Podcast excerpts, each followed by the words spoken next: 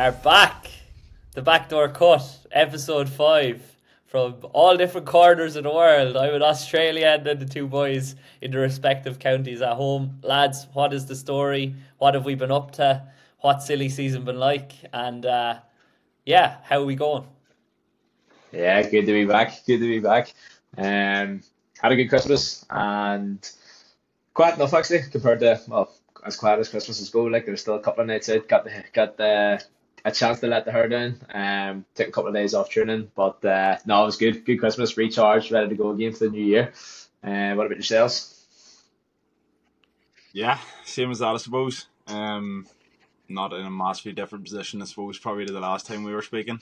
Um, training wise, just tipping away at rehab and stuff. Um, obviously been away in Bali and stuff since that. You've probably everyone listens probably seen enough of that and heard enough of that at this stage. But um, nah, just looking forward to. It's good to be back on here too, back in the fucking routine, I suppose. After Christmas, Christmas is good and all that, but um, I suppose nothing beats just being in the routine and probably pushing towards the football side of things, especially.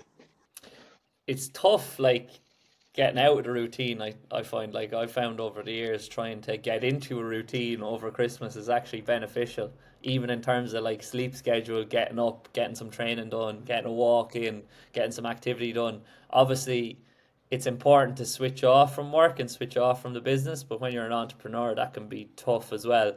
Um, when did we all have the want to go back doing a bit, and when did we all get back to doing a bit? I'll start with you Owen first. From a work perspective, or from training, or what? There, both. Let's go both both. Um, training wise, I did a few bits and pieces. Um, when did I, I trained a bit on Christmas Eve, took Christmas Day off, Stephen's Day, Boxing Day. Did, we played a wee bit of a game at the club, like so, did a bit there.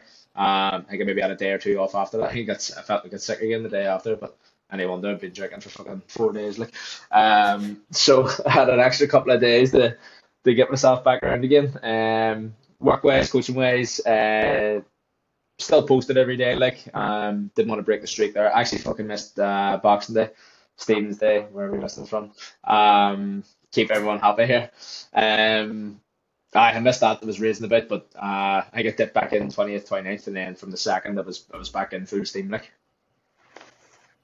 Dara.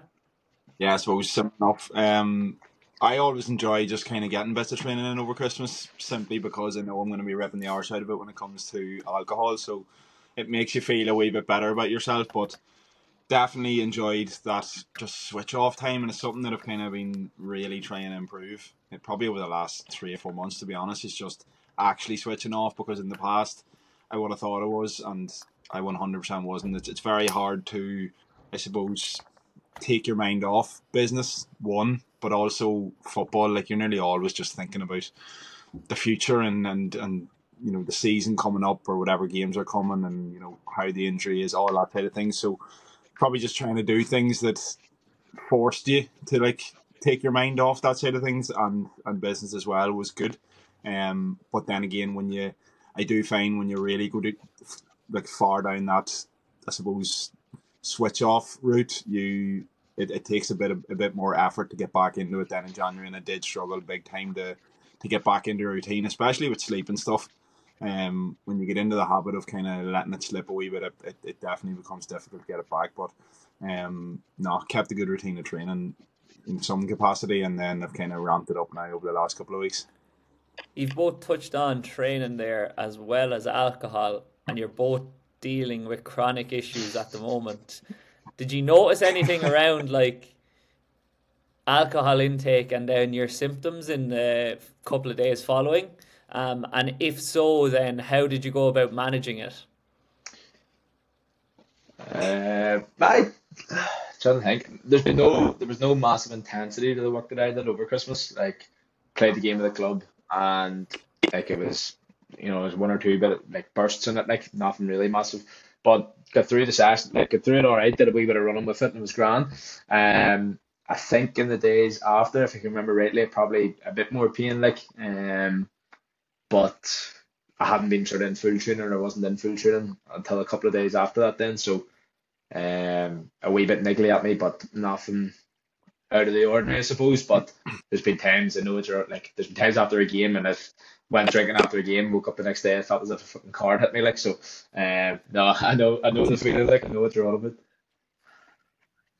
I definitely not even just at Christmas, but over probably the last year, I've definitely experienced like when I go out drinking and properly go out drinking, my injury definitely flares up a wee bit more, and I think it's it's something that's actually been researched as well, just like the the role or the the impact that alcohol has on inflammation in the body, and when you're trying to rehab tendons or the aponeurosis that I that I have, um, it definitely causes more inflammation in that area. So I kind of I kind of knew that around Christmas, and I was kind of trying to plan sessions so that I was completely off the day after I was drinking, or the two days after it was low days. Um, but one hundred percent, there's an impact, and that goes back to even anyone who's tendonitis, I suppose, or like in hamstrings, ankle, or Achilles, knees, whatever. Um, alcohol definitely has an impact, and when you're when it gets chronic, um, I think it, it's it's big benefit to, to reduce it as much as you can, and I've noticed noticed it. I'd say I'd say all the red and you were probably didn't help either. All them nights out. Lad, that actually helped big time, mate.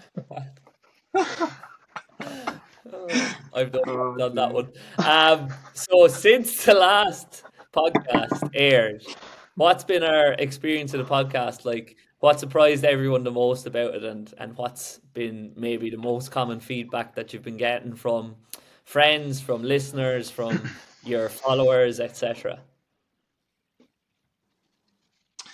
I suppose I haven't. I'll be honest. I haven't had a massive amount of feedback. I've had different messages and stuff in Q and A boxes and stuff like that, and then a few direct messages just from, from followers mainly. Um, the friends wouldn't really like to give you any credit, so that you don't get it too much from that that avenue. But um, in terms of followers, like just just a different outlook and and opinions from I suppose players who are involved in intercounty setup is, is something that you don't hear that often. I think we've spoken about that before, but um, I think people just like to hear what real stories and real, I suppose, outlooks in terms of like what you actually go through in a season, and especially on the injury side of things, like the struggles that, that you experience throughout a year.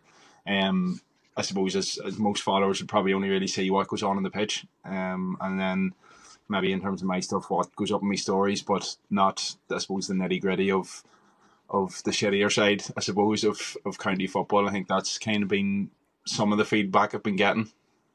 Yeah, similar to that. I've been getting a few messages and whatnot. Um, few like clients are all enjoying it. Um, even teammates as well. I've actually been getting a good few comments from teammates. They're all asking when's the next one or who have we got on and um, what's the story with it. And they actually seem pretty invested, like, and it's all been pretty positive. Um, surprisingly, they must be they must just be saying it. They must be telling me the truth, like, because I haven't got any slagging for it yet. Like, but um, no, it's been all very encouraging. Uh, I think people enjoy getting an insight, and I think the way we sort of talk about things as well, we'll be pretty open about it, and we'll we'll, we'll just kind of say how it is as well. Um, and I think people are kind of refreshed to see that, and I think from a social media standpoint, like you know, everything you see is 20, 30 seconds clips these days. I think people actually want to get to know people and in, in, in depth, I suppose. And um, you know, if we're sitting chatting for an hour every episode and have guests on chatting for an hour, you get to you get to know that person a lot more. So uh, I say they're looking forward to that as well. Like, and, yeah. I thought it was pretty interesting and quite surprising, to be honest, that we cracked into the Irish top fifty podcasts. Um, with only four episodes. Like I think it was even in our first or second episode, we were in there and we were going up the ranks and like not even to be in pigeonholed into sports and fitness, but like in just podcasts flat on Spotify to be up there was pretty monumental. So that kind of shows that people are enjoying listening. And then there was loads of people sharing it on social media as well, which was was really good, really good because it showed that they were seeing value in what we were putting out, and they were wanting other people to benefit from the value of the conversations that we we're putting together as well. So obviously Maddie's episode was our biggest. Who are the standout people that we're looking to get on in what we can call probably season two, I guess? Who are the dream guests for Boaty? I'm gonna say. Did you say Clifford? that's it. I was gonna say the same. Um, probably him. After seeing, I watched that. Uh, it was the GAA roundtable. Uh, after seeing Jim McConnelly and that, that's like kind of want to get him on. He'd be called, I think. Um, like how he operated on that. Um, I'd say a few for a few stories as well. Like even him going to Boston, that too. I think would be class to chat about. Um, and then who else we got? Yeah, there's. I'd like to probably get different avenues as well from um, not just players but also like coaches, um, both in movement, in speed, in nutritionists, that side of things as well, and just get so many different because like real conversations between you know a nutritionist and a player is not is another avenue that people would like to hear from and probably haven't heard much about. Um, because you can only talk about so much to, I suppose, other players and past players as well, and they're also unbelievable conversations. But you mightn't go down as many avenues as you would with, you know, different um, experts in different fields, I suppose. Um, so yeah, probably like to delve into different areas. Yeah, I think coaches would be good. Is there- Like, you, I think you mentioned maybe Geezer, Peter. I got to be an interesting one. Be inten- it'd be fucking intense, but it'd be it'd be interesting. Yeah. it would be are we all making a conscious effort i guess to have a very real conversation because you've both mentioned that a couple of times there like is that what kind of content you guys want to put out are the real authentic conversations that you would have in general i guess I think it is. I guess letting the guard down and just being, you know, not worrying about it going out as a podcast, just having a conversation. Like, um, definitely from my experience with Maddie's one, like I was, I wanted to speak to Maddie to get as much knowledge of him as possible to help myself. So I was just sort of like asking the questions that I wanted to know, which I'm sure other people are probably asking as well. Um, so yeah, I think it's almost like that's the whole point of the backdoor cut. That's like you know behind the scenes kind of um how you would sort of chat if you're sitting having a coffee with someone. Like so, I definitely think that's the the way we should operate it. Like Yeah, I think you need to. I think real conversations and actual honest opinions between both the positive and the negative side of, of what's going on is is is something people want to hear and, and something people can actually relate to. That's probably the biggest thing. Like, you know, no one wants to hear people come on and just, you know, blow their own trumpet and just talk like a fucking robot either. Like, so, um, yeah, you have to be, I suppose, a bit vulnerable when you come on here, and then, um, again, people will people will be able to re- relate to that and, and gain something from it. I think it was Alan Murdoch messaged me after he listened to maybe the first one, maybe the third one. It was definitely one with the three of us only on it. And he was saying it's good to listen to people on a podcast just having conversations and not trying to sell you something all the time. Um, so people are probably wondering as well, what do we all gain out of the experience of podcasting? And it's obviously a big challenge in going out and putting some stuff out there.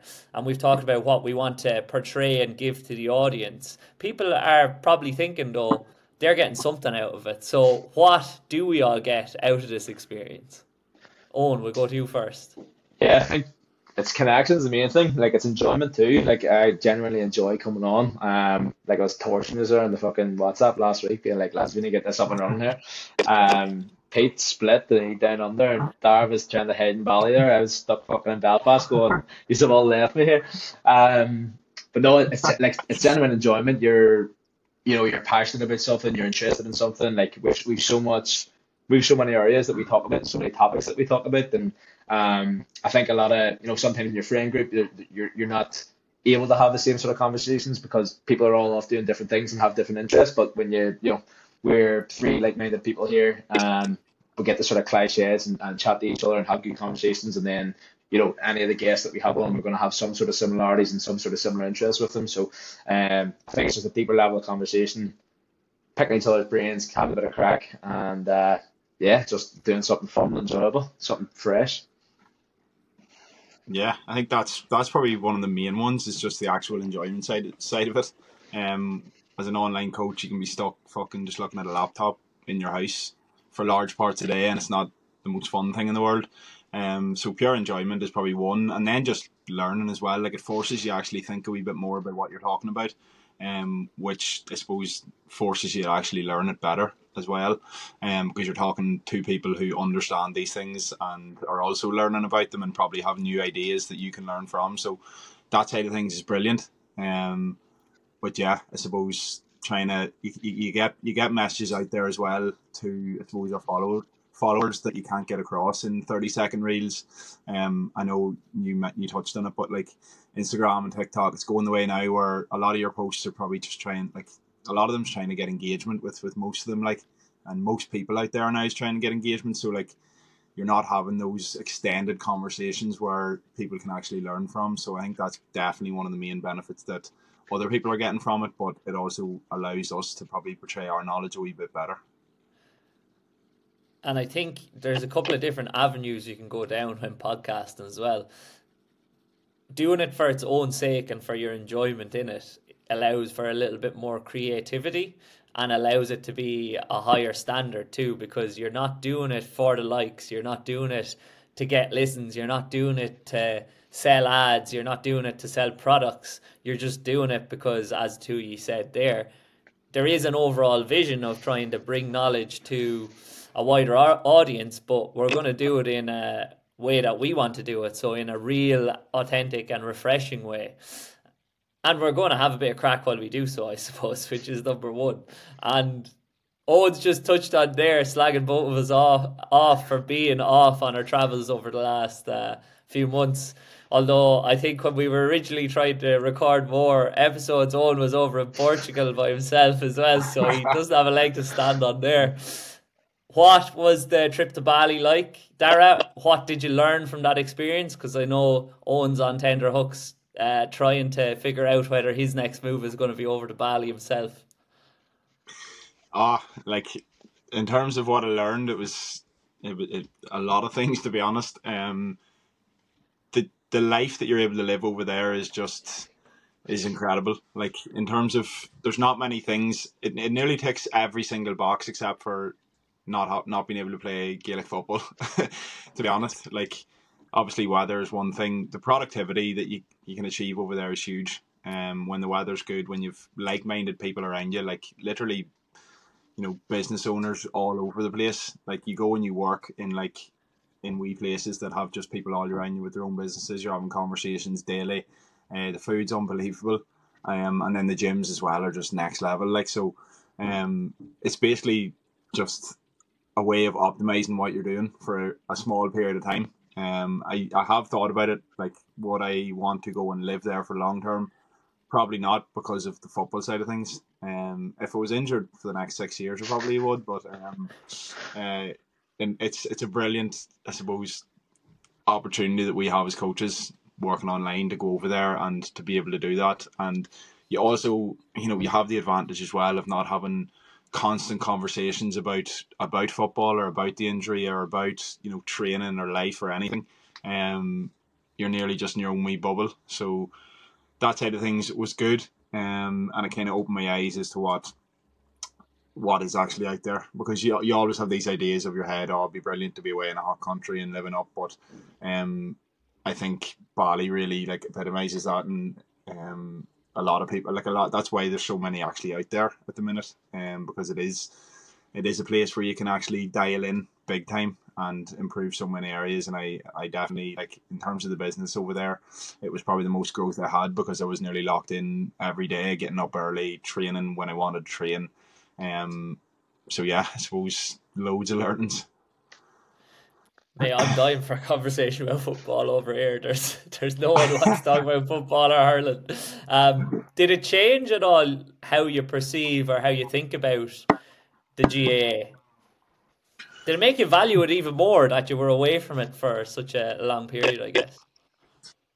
Uh, I'm not sure if it's. I didn't really think massively about it when I was over there because football wasn't really going on back home when I was over there. I think it'd be a different story if I was over there in March, April time and I was watching games every single week and friends playing football week in, week out. I think it'd be a different story then. But um, I, I, I did have a drive and a like a want to come home come the end of it to get back and, and to start into a training plan that actually would progress me to play. um, when I do come back home. So I suppose in a way it kind of did, but um, I wouldn't say massively. You know, I wasn't thinking. I wasn't really thinking about Gaelic football overly much when I was out there. So, um, yeah. Does that tickle your fancy at all, Owen? Does it? Yeah, I I think when you started describing it at the start there, I was like, right, I need to get the. I was in my head picturing the calendar. It's like, where can I go this year? Um, what days of the year can I go at? And um, one of our mates, Kevin, he's away over the. He's on his way to Australia, Australia so um, I think I might have to head head uh, that direction come the come the winter here and go over and see him, see what the crack is. Um, yeah, definitely. It's been I've been thinking about it long enough. I've been texting the two of about it, I suppose. So I'm gonna have to gonna have to go at some stage. Like. Yeah. One of the drawbacks, though, to being here in the summer, and it might not be a drawback for you lads, um, because you'll be wanting to switch off, I guess, if you did come down here, is it's impossible to watch a match, like, like because it's summer here, so it's like cricket season, so there's nothing really going on in terms of NRL, in terms of AFL, it's all preseason at the moment, so there's no games. If you want to watch Premier League or you want to watch a football match or a rugby match or whatever, you have to get up at crazy o'clock to watch it. Um, all there is to watch here is maybe tennis. Um, you can catch a little bit of the golf, but it's all at irregular hours, and it's something that I'm definitely missing because I'm catching up on highlights for the club All Ireland at the moment. Um, whereas if I was at home, I'd be tuned into TG4 watching them, like or wherever they are, RTE as well. Is that something that you would be missing in your lives if you did move abroad, especially at the age that you're at, because you are pretty young in your careers, and there are pretty high profile players who have taken breaks from football and moved abroad. Is it something that you'd ever think about, or is it something that you don't think you'd be able to do? Yeah, I've definitely been thinking about it. Like, um, in short, and all the trips I've sort of been on have sort of been short enough stints, like um, two weeks sort of jobs, and if I go away for two weeks, I can, depending on when it is, I can near enough switch off from it. Uh, I think in the summer there, I was away in America and Canada, and I when I was away, I missed the club championship game, but yes, it was on fucking, I was on Twitter and I was re- like, refreshing the scores and all that. But um, I think at the stage of the year, I was, I was, I was buzzing to get away from it. To be honest, um, I was always kind of not glad I was away, and I definitely wasn't glad I was missing anything, but it was refreshing to get away, and it's kind of like fuck, life still goes on here. Like, um, but when I got back then, and when I'm thinking about it now, I'm trying to work out the dates so I don't miss anything. I'm like, all right, I don't want to miss it, miss it again. Do you know what I mean? But I think my fear is like if I go away and commit there long term, it's like, and I'm not playing. Does business suffer? Does your relevance sort of suffer with coaching and GAA? Um, that's my biggest concern, biggest biggest thing probably holding me back from going. Like to be honest, um, I think if it was general coaching and wasn't coaching GAA players, I'd be, I'd, I'd, I'd probably have committed to going away somewhere for for an extended period of time. But that's probably the biggest thing holding me back. I've actually thought about it a bit more in the last in the last probably few months since I did go to Bali, and as a, as uh, well, having your own business, I just don't know if it's worth it to go and live somewhere like Australia for a year or two for not only for that reason, but also obviously being away from football. So I nearly prefer just the thought of staying at home, playing football for eight, nine months of the year, and then heading away off for two or three months to Bali, and then dipping over to Australia and doing bits of traveling here and there. So you're you're experiencing it as well. Um, and then because what we do is help GAA athletes back home, so you kind of want to stay in the loop as well. Um, and I'd probably also like to get bits of in person coaching done you know, whether it's one to one, whether it's small group, whether it's with teams. Um, so I think we're blessed in that we can have that balance. So do we really need to go and live away for two years? I'm not sure. I don't know if the grass will be greener um, for someone like us, but um, that's kind of been my thought process on it over the last couple of weeks. I think that is a hundred percent. Definitely deep down, I can I can sense that. Like I definitely, you know, would go away, would enjoy it, and then like after a couple of weeks, it'd be kind of like right, ready to get back home again. Um, it's like the it's like the off season every year. Yeah, you get to the end of the season, you go, and I can't wait for a fucking break here. And then after three weeks, you go, on, fuck's sake, when's Shannon's not back here? I can't wait to get back at it. but yeah, that's been the major question you've been asking definitely me anyway. And you, you've been keen to pick our brains over, I suppose. Owen has been. Has the coaching or the business been impacted at all negatively or positively as a result of the travel? Like, and Dara, I'll go to you first. Like the positive aspects by the sounds of things were like your engagement went up. You were able to dedicate more time to the service of the coaching, so you were able to potentially level up the service and deliver a better service. So, what were maybe the drawbacks then to moving abroad in terms of trying to grow and improve what you're doing and how you're working with athletes? Drawbacks mainly was was how much content in terms of how I was able to produce in terms of what I could relate to GAA. Obviously, you know, you've no Gaelic football pitches out there. You've no, you've no, I suppose, people that are also playing G out there to, I suppose, have conversations with and stuff like that. Um, that was probably the main one.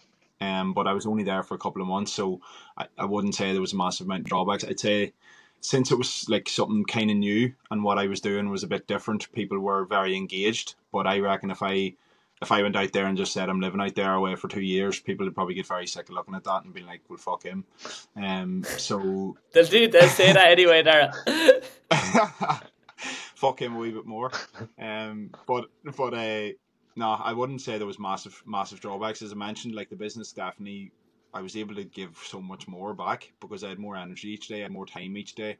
Um, but again, I I knew I was only there for a couple of months, so I think that probably helped me. I don't know how I I don't know how I would be if I knew I was living there for a year or two. Like it might you know it might be a wee bit different. Um, but the content probably was one of the main ones. I think maybe that's different in Australia. I'm not sure, but definitely in Bali, you're you're a wee bit more limited. I think. There are a number of different GAA clubs here, and I've been actually when I came out, I was speaking to a, a lot of uh, Gaelic football players and coaches and whatnot, and there are opportunities to coach and what and, and that, but I don't think that's like the reason I came out, I suppose, was to stop coaching as frequently in person as I was with teams I still do miss the in person, but I had one of my athletes down here recently, and I did an in person session with him, and then I did one um, with one of my mates there recently too. And I've had a bit of interest in mainly on pitch speed, change of direction, game speed type coaching. One thing I will say is since I came down here, and it maybe it's a case of not just coming down here, but transitioning things fully online from the hybrid model I was running the online is way better and I'm delivering a way higher standard of care now than what I was at home because I have more time to dedicate to it. As well as that, I'm way more efficient because I know you were slagging me earlier, Dara, but like I'm up to start work. I'm starting work at six, I'm up at five, and then my clients are awake from say 6 a.m. to maybe 11, 12. But then by the time they go to bed, I get some like quality time for some deep work to get stuck mm. into things, into programming, into assessing yeah. video, and then I get back to them then. Whereas I found when I was at home, if I sent them a message, I get a message straight back, and then you know, as a business owner and like trying to deliver the same standard of care to everyone, you should probably leave that for another 12 hours. But when you get a message back, you are inclined to try to message them back as soon as you possibly can as well. So it interrupts like um, yeah. your flow of how quickly you're getting through work. So I think the standard of maybe the, the return to play and the rehab online that I've been delivering since I came down has improved and no end really. And then it's only the 18th of January, so I think clubs were back maybe last week, the week before, into training. Um, and I've spoken to a couple about going in and taking a couple of sessions, so I'm excited about that because I get a little bit of what I'm missing, I guess, which is the in person um, team coaching. But for sure, I think like assessing the last few months and moving down here, I think it's been a net positive for the business, really. And it's kind of showed me that, like, I could just go on the individualized side and not go with teams. But it also showed me I actually do enjoy working with the teams. I probably just don't need too much of a good thing. Probably need to dedicate my time to one team and then uh, try and scale the individualized online, um, like game speed rehab RTP side of things a little bit more. So that'll probably give you a fair reflection of what it's like on. Yeah. And then I was speaking to you about how the safety net of the team's now gone. It puts the pressure on, which is a good thing to try to scale the business and deliver a higher standard of care so you can get more people in and the business continues to grow and improve. Um, but yeah, sometimes taking away a safety net can be the best thing for a trapeze artist. So hopefully it's the best thing for me as well. So the new year is rolling in. We've all set goals, I'm sure. I wanted to pick your brains on both goals from an athletic sense, from a business sense, and from a personal sense as well. Did we have a process as how we set our goals, and are we open to sharing some of them maybe? We'll go Owen first because you've been quiet for a while. Yeah, hundred percent. Um, yeah, when like I fucking love goal setting. Um, in the past, like probably would have been guilty of setting loads of goals, planning loads of things, but not actually fucking follow through it. Um, but yeah, just as I was getting towards the end of the year, process was the last couple of years we kind of followed the same sort of process and looked at the same kind of key areas. Um, but what I found recently is like I might have had like five areas I looked at, basically the five F's. I learned it from Dan McCaffrey, who learned it from Paul Moore, who learned it probably from someone else. But it was like uh, fitness, finance, family, focus, and fun. Um, and looking at goals in each area. And you were sort of coming up with targets and like metrics and whatnot. You were looking at different areas that way. Um, and I enjoyed that and I enjoyed looking at it. But then I sort of felt like there was too many things to focus on. Things would have get sort of pushed to the side, and you would have focused on maybe like two or three main areas and that always just came back to like performance training and business and then sort of like personal life anyway um so that's been more of the focus recently um so I suppose the process has been like you know what went well last year and um, what didn't go so well why why did it go well why did it not go well um use that information to plan ahead for this year and then I suppose the big thing for me, obviously, if business goals or training goals, but the, the big thing for me this year is like personal growth, personal development, um, which is year on year been improving, but I want to have more of a deliberate focus on it this year. Um, personal standards, you know, I'm a fucking her for going on Instagram and just scrolling like so. Um, app limits on, app like blockers on, phone away during the day, and got these noise blockers on just to zone in, can't hear anything, just get stuck into work like and um, you know, productivity, less time on the phone. Even uh, you see me in the cold dips as well, like so. Um, yeah, I'm fucking, I'm, I'm going full. Uh, full McGurn. That's it, full McGurn. he's he's he's gone the role reversal. He's going more films and more Netflix. I'm fucking going the other way. you're you're me this time last year for fuck's sake. Project Project I seventy five hard. I've I've kind of took What's that? 75 hard. Me and Andy, me and Big Andy for Silla, best mates. We'll get him on the pod. Um, there you go. Yeah, big time. I, I suppose I kind of did a post on goals. Um, I find a lot of people get hooked up on these big massive goals with no actual process or or anything to to get them there. So like having a big goal of you know I don't know, making so much money or, or, or goals in terms of, you know, winning championships, like that's not massively, yes, I suppose earnings and stuff can be slightly in your control, but it's what you're actually doing in your day to day life. You know, what habits have you got in place that are going to actually push you forwards closer to that goal? So I know I did the thing of ins and outs. So, like, for me, something that I've been trying to do recently is like, what can I add into my day and what can I take away from my day? that's going to push me towards the so-called bigger goals that I've, I've set out. Um, I also I set I remember setting goals last year, um, and I did it in a Google Doc in my laptop, and I honestly didn't look, open that doc until about a week ago.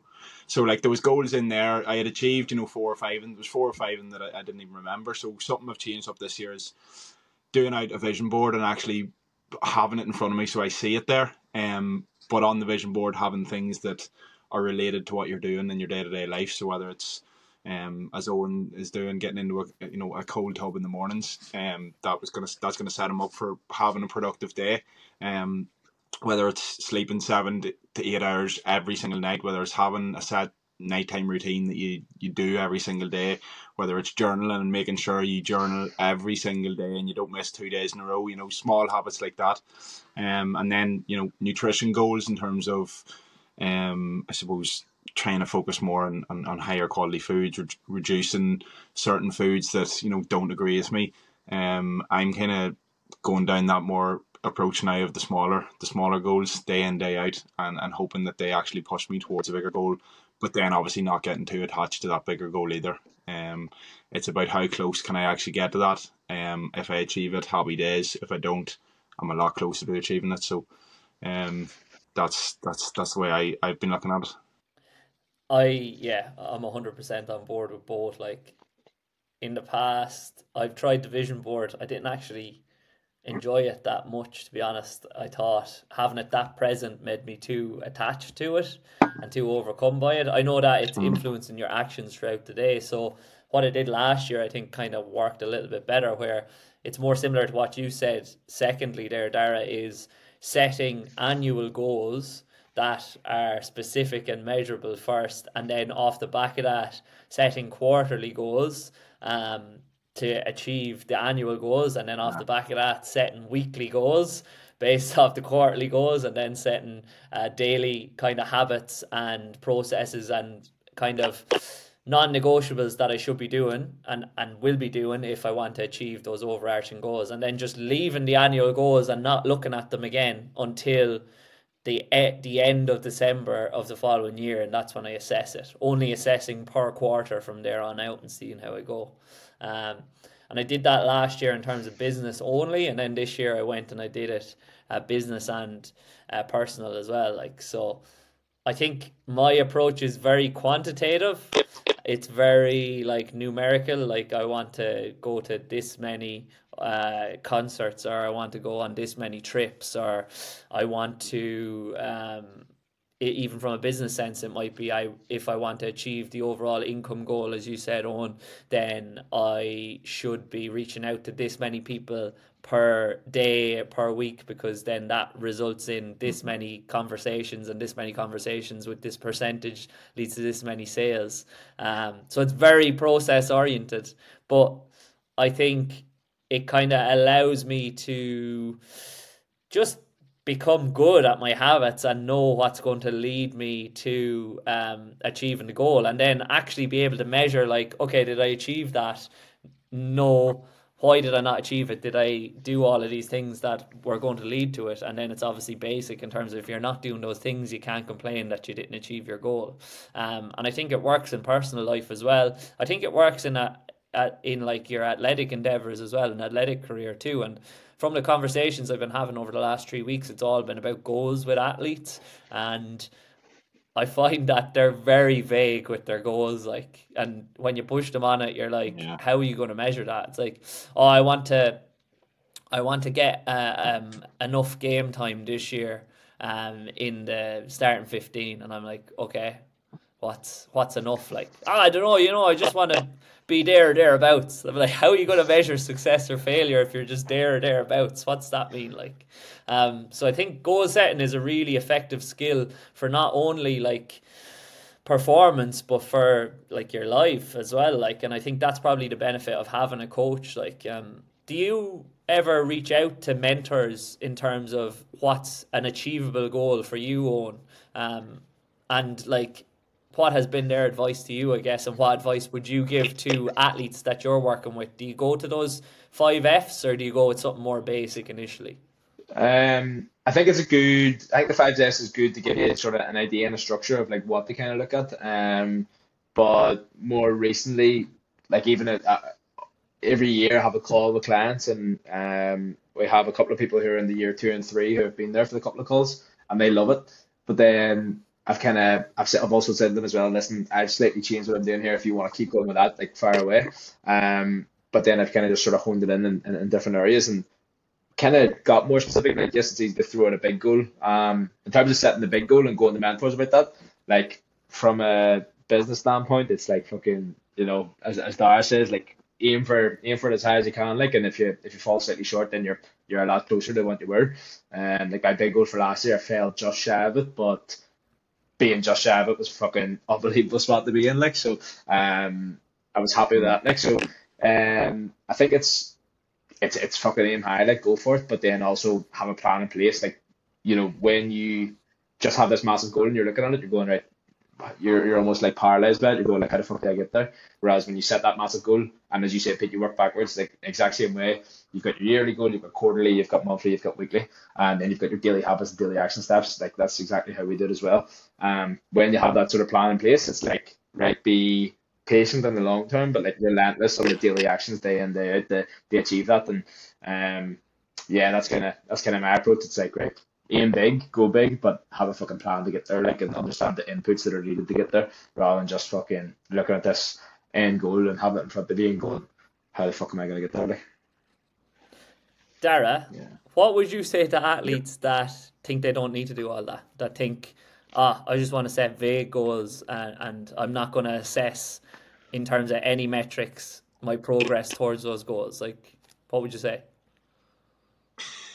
I'd say if you're if you're absolutely flying it and you know fair play to you, work away. Um, but again, I think it's probably a lazy way of looking at it. Um, there's always always going to be room for improvement. So again, I always go back to it as like what's within your control. Um, setting mini goals and setting bigger goals can give you something to work for, and actually, you know, you should never think that you're at your peak of what you're doing. Um, you should nearly probably always be striving, not in a perfectionist kind of mindset, but like just an improvement, sort of like small improvements all the time, constantly. Um, I would, I would, if someone came to me and said that, I'd probably just say it's it's a lazy, a lazy mindset, a lazy approach, um, and it's probably just an easy, an easy out to be honest.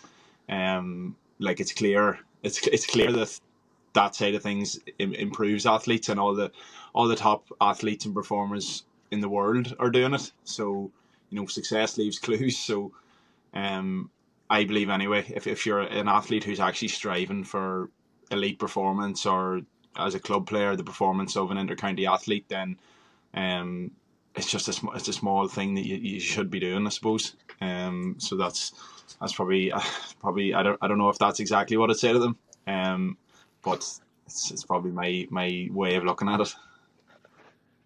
I think a lot of the time, if an athlete comes to a coach, though, they're kind of action oriented anyway. So, like, they want to take action and improve, um, be it from an athletic sense or a personal sense as well. So, they do see the value in it. Um, some people that might not see the value in it and potentially do need to see the value in it are coaches.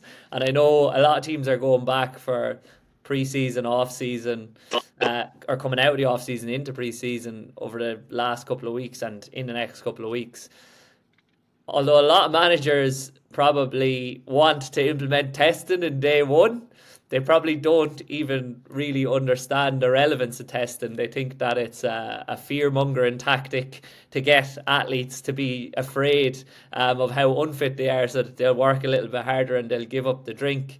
Um, what would be your advice to coaches that don't see the value in goal setting even monthly or quarterly um, and annually like are setting like okay we want to win the championship, they're only setting outcome goals. They're not really setting process goals at all. Have you any experience with that in the past? Is this a question for me or Owen? Either or, but neither of you want to answer I thought, it. I, Whichever one will answer. I thought uh, I thought that was for Dara because you're asking about it, but um, I I picking up our Dara's brains going hundred there trying to work it out. Um, right yeah, I, I suppose we've we've done it in the past. Um, Andy's done it with us, and Enda did it when he was in with us. And obviously, you're looking at your end goal, and you have a priority for the season. Like every team's going to roughly know where they're at, and they're going to have a main focus for the season. Um, and then you work backwards from that, and then you understand what needs to go into it. Um, because let's be honest, everyone everyone's goal is to win a fucking championship or to win a league or get get like not get relegated or get promoted, whatever it is. Um, everyone says they want to win a championship. Like everyone's going to have the same goal, but you know, not everyone's going to win it. Um, I'd say, not that, I was going to say the ones with the best plan have a better chance, but you know, you could be, you know, fighting relegation most years, and then you go, oh, we're going to win the championship here, and you know, realistically, are you like? Um, but I do think you need that. Again, it comes back to understanding the inputs, understanding what's going to be required of that, um, and just being ambitious with the goals, but I suppose, as I said, you have to fucking aim high too. Like, but again having a process to get there rather than just saying, yeah, we're going to do this and then we're going to win a championship in September, October, um, but we're going to run the balls off you here in January. Uh, it's very hard to see that. Like you want to understand the, the progression and the how it all fits into the overall plan.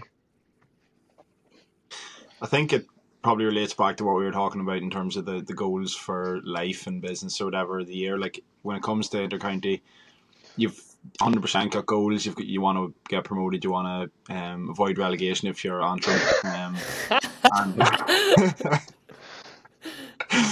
and uh, we just want to get back in the pitch. yeah, but the Two, the yeah. goals probably go. The goals get smaller. Like you work so far back to even goals within a match of like even just for the first half. You, you nearly like we would we would have goals and we would review goals then. Um, whether it's you know not turning the ball over, whether it's how many frees you're giving away, whether it's how many your conversion rate um, in terms of your scoring. Um, like you, have many goals within games. You have goals within your conditioning. You know, if you know you do a test at the start of the year, then you have a goal of improving that by so much percentage. You've goals then in your in your your lifters in the gym, how much stronger you're actually getting. So, um, you know, I suppose you're nearly always having goals. Um, but not getting too married to them. Being realistic as well, I find in a team sense huge. Like if a manager comes in and he has these massive goals of not giving any frees away in a game or fucking um, you know, kicking eighteen points in the first half, you know, the whole team looks around at each other and thinks like, what are you on about? Um so realistic goals is important within a team setting, especially when it comes to um, game situations and, and the goals that I was actually talking about. So um, yeah, and then it's about trying to improve those throughout the year. Like um, we probably base it off how you know what I suppose our stats at the start of the year, and then try and each game improve those small things within games. It's actually giving you a better chance of winning games, and whether that is with with how many frees you're giving away, whether it's how many kickouts you're actually getting away, whether it's the opposition kickouts and trying to turn over a, a, a so much or a percentage of their kickouts. Um, you know you're always striving for that within games and then you're reviewing it which is a big one and then you're working on it and training each week and trying to trying to bring those bring those up. And all that we spoke about there all that you just spoke about there Dara is very uh, quantitative so it's all numbers and stats and I know um, many pundits would be giving out that we're becoming too overly focused on the stats but they do if like they give you a better chance of winning the game, but they reduce the risks of and reduce the chances that you're going to lose the game if you can get those relevant statistics up, I guess. But one thing that might be missed is maybe a little bit more qualitative is a lot of um, coaches, maybe not at intercounty level, probably not, but at club level, they miss the relevance and the importance of setting specific learning objectives at different stages stages of the season for the team to be able to implement the game plan, the new game plan that they want to come in and implement. Because they can talk all about statistics and everything, but like if the players don't understand why they're doing it or what they're doing it for, they're going to be less likely to do it. It's that classic thing of the Man United Marcus Rashford uh, he's telling us to run, but we don't know what we're running for. Like, you need to understand the different aspects of the game and what you're trying to get out of the different aspects of the game to build back to the type of game that you're trying to play. And another aspect of that, I suppose, that is useful is breaking the game up in terms of tactical periodization and breaking it up to attack, defense, transition to attack, transition to defense. And you should be working on all of those across the season. And you should be emphasizing, similarly to what we do with S&C and vertical integration, you should be emphasizing different aspects of those in different sessions and in different weeks and in different months as you try to improve in terms of that um, relevant kind of aspect of the game. I don't think many managers at club level are that systemized. It's kind of like, what are we working on this week? oh, we're working on what didn't go well last week. And then they end up working on their weaknesses all the time at the expense of what their strengths actually are. And then they actually don't end up building towards the game plan at all. They end up uh, working on one aspect of the system or some technical qualities that are uh, maybe languishing and aren't as good in those specific players. Like maybe if it was defensive, be just one on one tackling or something like that. Um, Have you seen that in a difference between club versus county level? Is it more systemized at county level in terms of you're working towards a specific outcome, the outcome being being able to play the game plan? I definitely think it is the I think it's more dialed in and more uh, organized, I suppose. But I would say club level to like there still is an element of that, and like um they still have that setup, and you know, it's, I think it's just the lack of probably time that they have. You know, lads have other jobs, they have other commitments, um, but they still do a very good job of it. Like, and it definitely is. But on a club, you know, obviously some depending on the type of coach, the type of manager, some setups will do it a lot better. Um, but I think there is that because the step up the county level, the professionals and the time that's put into it and can be put into it, I do think it's a it is a step above, obviously. Yeah, I, I would be the same. I I'd imagine though, like with the range of clubs across Ireland, there's many clubs operating at the at the level of, of inter-county football.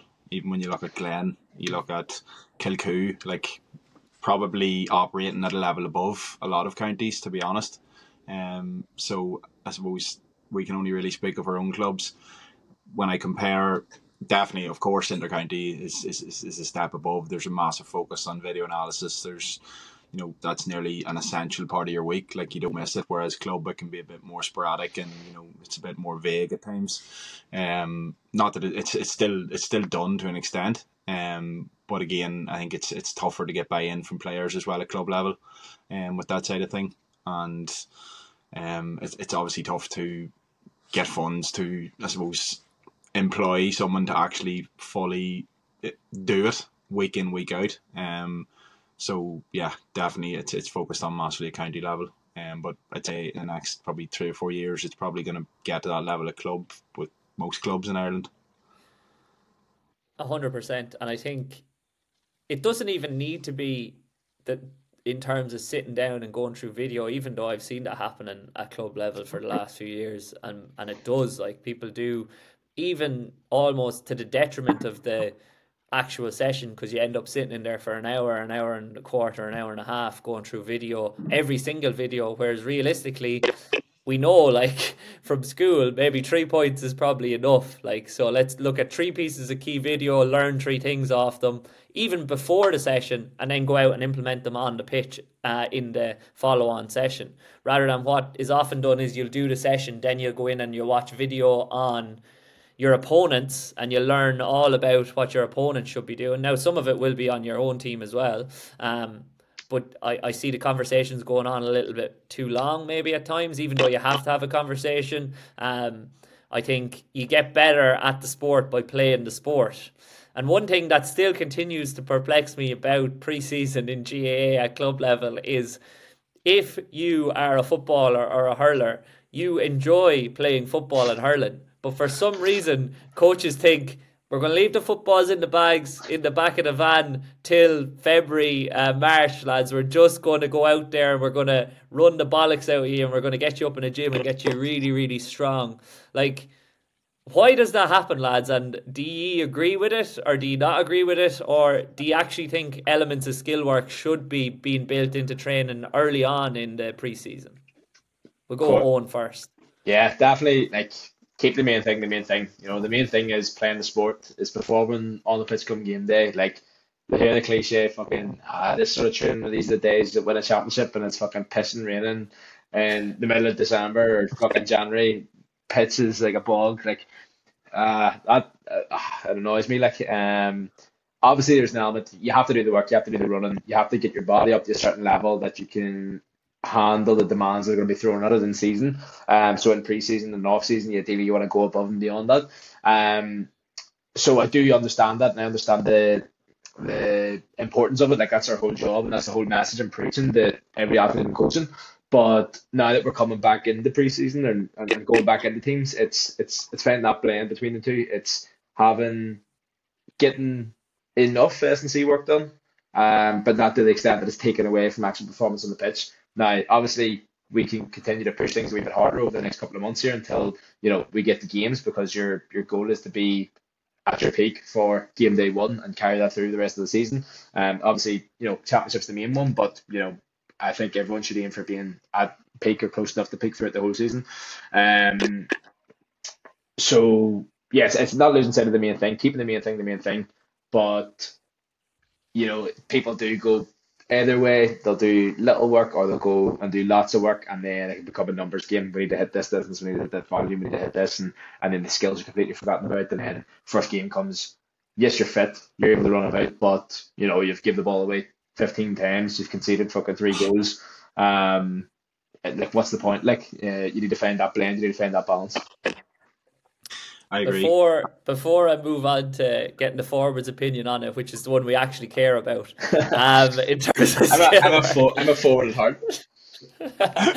um, what I just ca- say as a caveat to what you just said there, Owen, is any team that I've been involved in when we've lost in championship, we've never lost because we were less fit and we weren't fit enough to keep up with the other team the conversations afterwards have been always about they were so good at implementing their game plan, we couldn't get around it. They oh, were so good at this, they were so good at that. It's never been, Jesus, I'd say he bench presses 120 kilo, kilos. He's a massive fella. Like, or I'd say he could run a decent uh, 1k, one kilometer time. Like, it, it's always game plan. So, like, yeah. it's your implementation of the game plan, which is obviously blade bled into by your skills. Um, which is why we want to hear if Dara does implement any skills in the off season and the preseason. Maybe not when he's in Bali, but since he's home.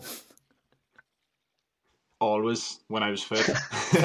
um, but I honestly, I just think in most clubs, like you see it, Owen and yourself probably gets it regularly. Is just like we're working with club players, and it's still like overemphasized massively. Like the conditioning side of things, like as you mentioned, when is a game ever lost because the team wasn't fit enough? When you get to championship stage, you're fit enough. Like you just simply are. You've played you've played games week in week out all year. You've done your bits of conditioning in pre-season alongside your ball work.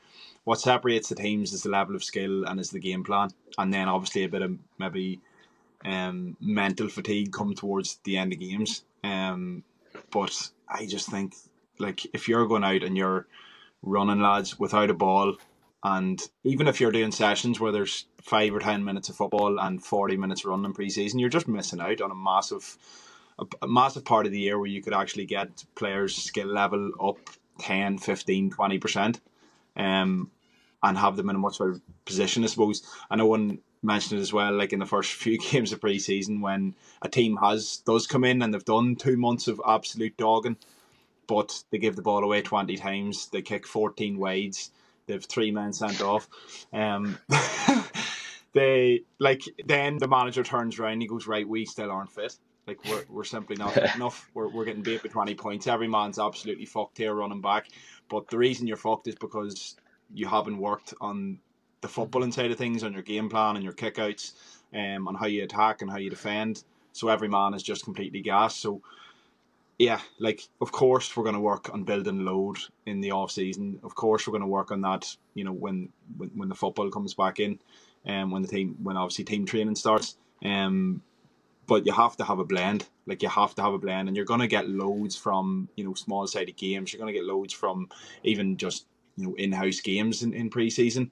Um, and then where you're going to get the extra percentages is with you know the speed, the the game speed that you talk about a lot, um, with game like situations, um, actually practicing taking a man on one v one. You know, small things like that. There is where you're going to get the most benefit and where players are actually going to improve the most.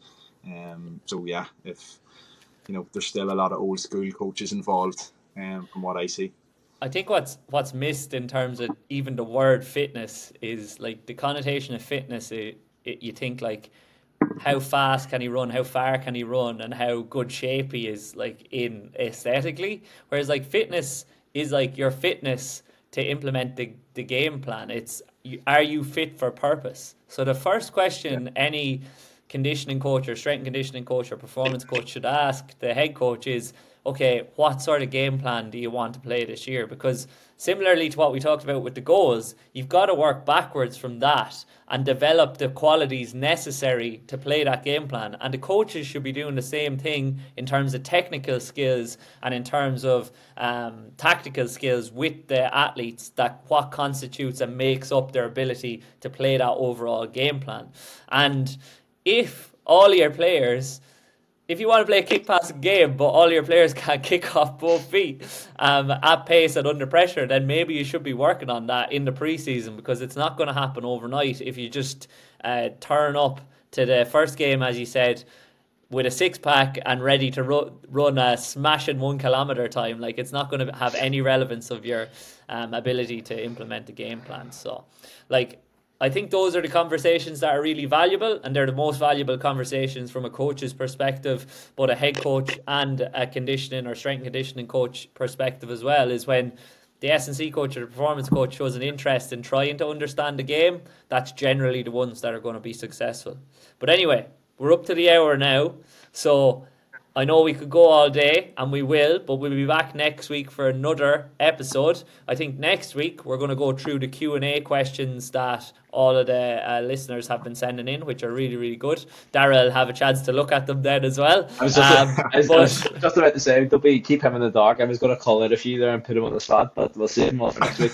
He's he's logged in. He's logged into the Instagram account. He's not allowed to see it. hundred percent. Um, okay, lads. Good conversation.